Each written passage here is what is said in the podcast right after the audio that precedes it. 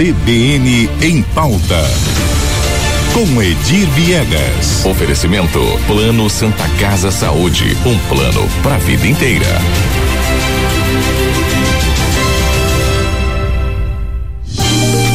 Um bom dia para você, Edir Viegas. Seja muito bem-vindo nesta quinta-feira. Vamos falar sobre a área da saúde hoje, Edir e falando sobre um relatório do Tribunal de Contas que deve convocar a Prefeitura de Campo Grande, mais precisamente a Prefeita de Campo Grande, para esclarecimentos. É isso mesmo? É isso mesmo, Karina. Bom dia, Karina. Bom dia, Gerson. Bom dia, Bom dia a todos que nos ouvem. É de fato, e no final de maio, né, é, início de junho, a, uma força-tarefa é montada pelo Tribunal de Contas do Estado visitou 33 unidades aí, entre unidade básica de saúde, unidade de saúde e unidades de saúde da família. 11 equipes foram às ruas para fazer um levantamento da situação eh, em Campo Grande, do que é mantido pelo município que tem gestão plena nessa área. E ah, os técnicos encontraram, constataram o que a população já vem enfrentando há anos, né? Que é o que é o caos total na área da saúde pública em Campo Grande né? E que vem mês a mês aí se acentuando e a população não tem para quem recorrer e o, e o Tribunal de Contas tomou essa atitude inédita, né? E bastante louvável que a gente parabeniza aqui, né? E constatou que a população já viu. Superlotação, falta de, de medicamentos, falta de médicos, estrutura física precária, longas filas de espera, tudo isso que a população enfrenta em seu dia a dia, é, de manhã à tarde à noite, os técnicos do Tribunal de Contas constataram, né? Na época que nós divulgamos aqui, e o próprio tribunal é, repassou para a imprensa, algumas situações que é, todas elas é, fotografadas, tá? Okay. Infiltração no teto, no teto, no parede, unidades alagadas, é, consultórios com portas quebradas, banheiros sem as mínimas condições de uso que já deveriam ter, estar interditados instalações de ar-condicionado com mofo, salas com goteira, fios expostos, enfim. Uma situação bastante precária, né? E o município postergando a solução desses problemas. No relatório que foi elaborado por essa equipe, que tem como responsável o conselheiro Márcio Monteiro, foram identificadas algumas das situações que chegaram até nós e que fazem parte da notificação expedida pelo Tribunal de Contas a prefeita Adriane Lopes. Ela vai ter um prazo aí de, cento, de 20 dias úteis para se explicar, mas a notificação ainda não ocorreu. É, é okay. é, notificação eletrônica, estão, uhum. estamos aguardando para publicação, então. Isso, não, não é nem publicação. Uhum. Como é eletrônica, não vai ter publicação. Tá. Ela vai ter um prazo de 20 dias úteis a contar da notificação, que não, okay. não aconteceu ainda. E o que, que o tribunal identificou que consta desse relatório, entre outros temas, porque o relatório ainda não é público, né? Tá. É apenas alguns trechos, né? Dificuldades dos servidores municipais de extrair relatórios dos sistemas para apurar o número de pessoas atendidas. Ou seja, o município não tem essa informação. Quantas pessoas são atendidas? Não existe esses dados. Existe essa dificuldade, não, não existe um sistema né, que converse entre os postos de unidade de saúde para te dar esse número. Ausência de profissionais para a composição mínima das equipes multiprofissionais né? As equipes de saúde Sim. da família. Esses números são fundamentais para você traçar a estratégia de atendimento, inclusive. Exatamente. Aí demonstra o quê? Que não existe planejamento algum. Se você não tem o número atual, como é que você planeja para o futuro? Ou seja, tá uma bagunça mesmo. E outro problema grave que a gente já vem denunciando aqui, Karina, que é a falta de antibióticos e medicamentos básicos nas farmácias da, da, dos postos, né? Por exemplo, é, remédios para tratamento de diabetes, hipertensão, e, o, e ainda o acondicionamento inadequado desses, desses fármacos, né? Problemas de refrigeração, tudo isso foi constatado. Ou seja, a pessoa chega no posto de saúde com problema, é perigoso sair pior do que entrou. Porque você pega um posto de saúde caindo aos pedaços, é, medicamentos que não existem ou que estão mal acondicionados. É, a população é tratada aí com um descaso que nunca se viu, né? E o que, que isso demonstra? É uma total falta de planejamento. Só para você ter uma ideia, Karine, uhum. a prefeitura informa que desde 2017 11 unidades de saúde foram inauguradas em Campo Grande, em diversos bairros, okay. além de três clínicas da família. Ora, se você não mantém o que você já tem e começa a inaugurar novas unidades, é sinal de que não tem planejamento mesmo. Uhum. Primeiro vamos fazer funcionar as que já existem. O que já existe, né? É. Colocar em prática o que já é uma estrutura onerosa, a gente também tem Exatamente. que destacar, né? Que manter aberta aí uma unidade de saúde tem o seu custo patrimonial, de infraestrutura, de pessoal, uma série de questões. É. E o que, que a prefeitura anuncia agora? Reforma de mais duas unidades de saúde, e segundo o município, três já receberam melhorias e outras cinco estão em andamento. Não sabemos até que pontos, vamos ver se isso de fato é real. E não é falta de dinheiro, viu, Karina? Esse é o grande problema. Só para você.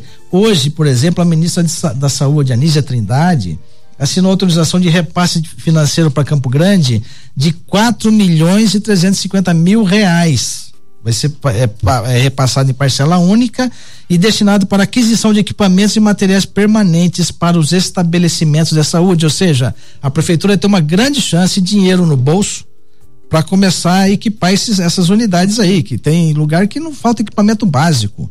Então está entrando mais 4 milhões 350 mil na conta do município hoje, né? E o que que leva a gente a entender? Como a, a, a, o município sempre alega e teima nessa tese, dizendo que investe 30% do que é arrecadado na área da saúde. 30%, só para o nosso ouvinte ter uma uhum. ideia. O orçamento de Campo Grande para 2023 é de 5 bilhões e 400 milhões. 30% é, é algo em torno de 135 milhões por mês. Ora, se você não consegue dar conta de um serviço com 135 milhões isso já, já na, na peça orçamentária, fora as emendas e demais re, recursos que extras que entram aí. Uhum. Se você não consegue com esse valor dar conta do serviço, é sinal que o que está travancando não é falta de dinheiro, é falta de competência. Tanto da senhora prefeita quanto do seu secretário de saúde, o Sandro Benites, né, que está na, na, aí na pasta desde dezembro e até hoje não disse para que veio.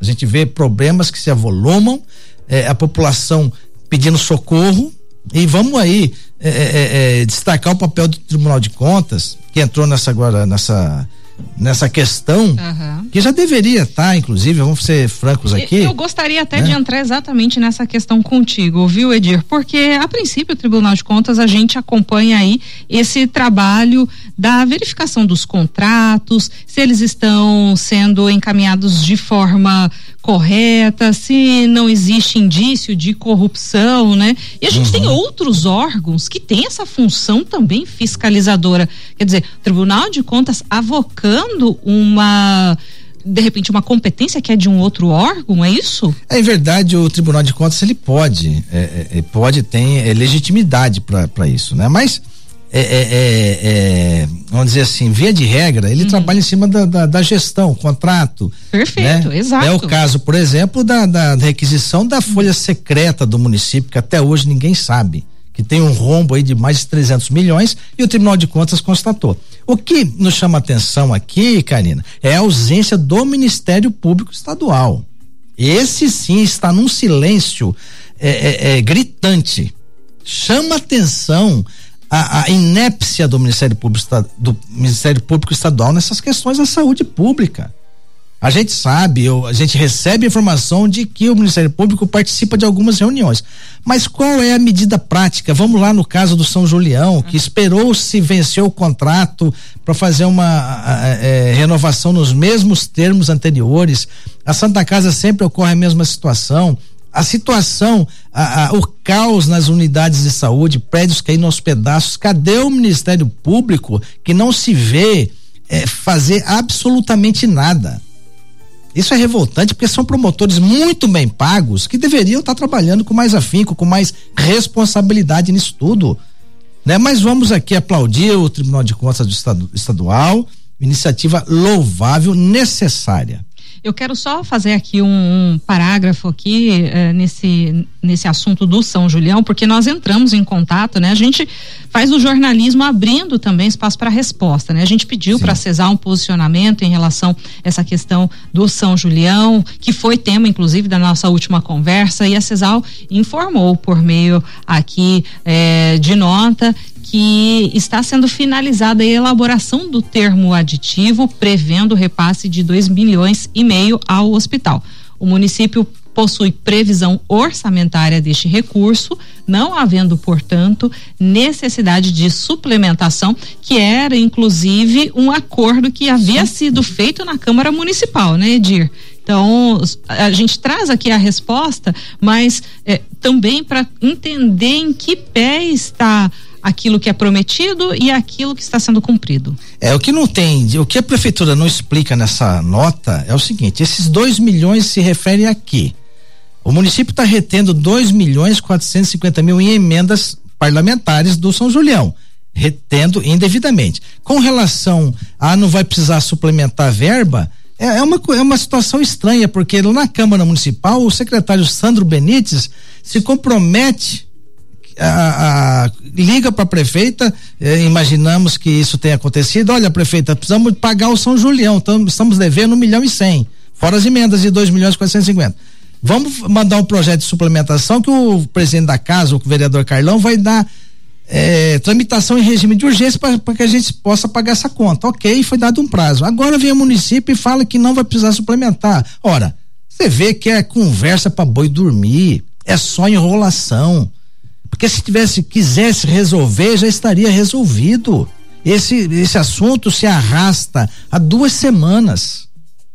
Ora, primeiro precisa suplementar, agora não precisa suplementar. É melhor que a prefeitura nem emitisse nota, porque está na cara que é uma nota que é totalmente desconexa da verdade. Que não traz, não tem menor sentido, não tem menor, menor fundamento. Pague-se logo. O, o que que acontece que não se paga? Não tem planejamento. A coisa é feita no oba-oba, vamos ver depois como é que faz. É assim que está sendo tocada essa gestão. Infelizmente, Karina. É. Né? Edir, em relação também à questão dos médicos aí, né? Fica sempre aquele questionamento em relação à medicação, né? Se já sabe que não tem medicamento na farmácia à disposição, por que não indicar um que tenha, né? Pois um é. aquele que está à disposição. Enfim, Edir, conversa pra gente segurar. A gente fica a manhã toda aqui, Karina, se for falar das mazelas da, da saúde em Campo Grande. A gente segue aí, é claro, você trazendo esta informação pra gente, nesse debate, nessa discussão, sempre no CBN em pauta. Edir Viegas, o nosso colunista. A gente vai fazer um intervalinho e volta já com muito mais, não saia daí.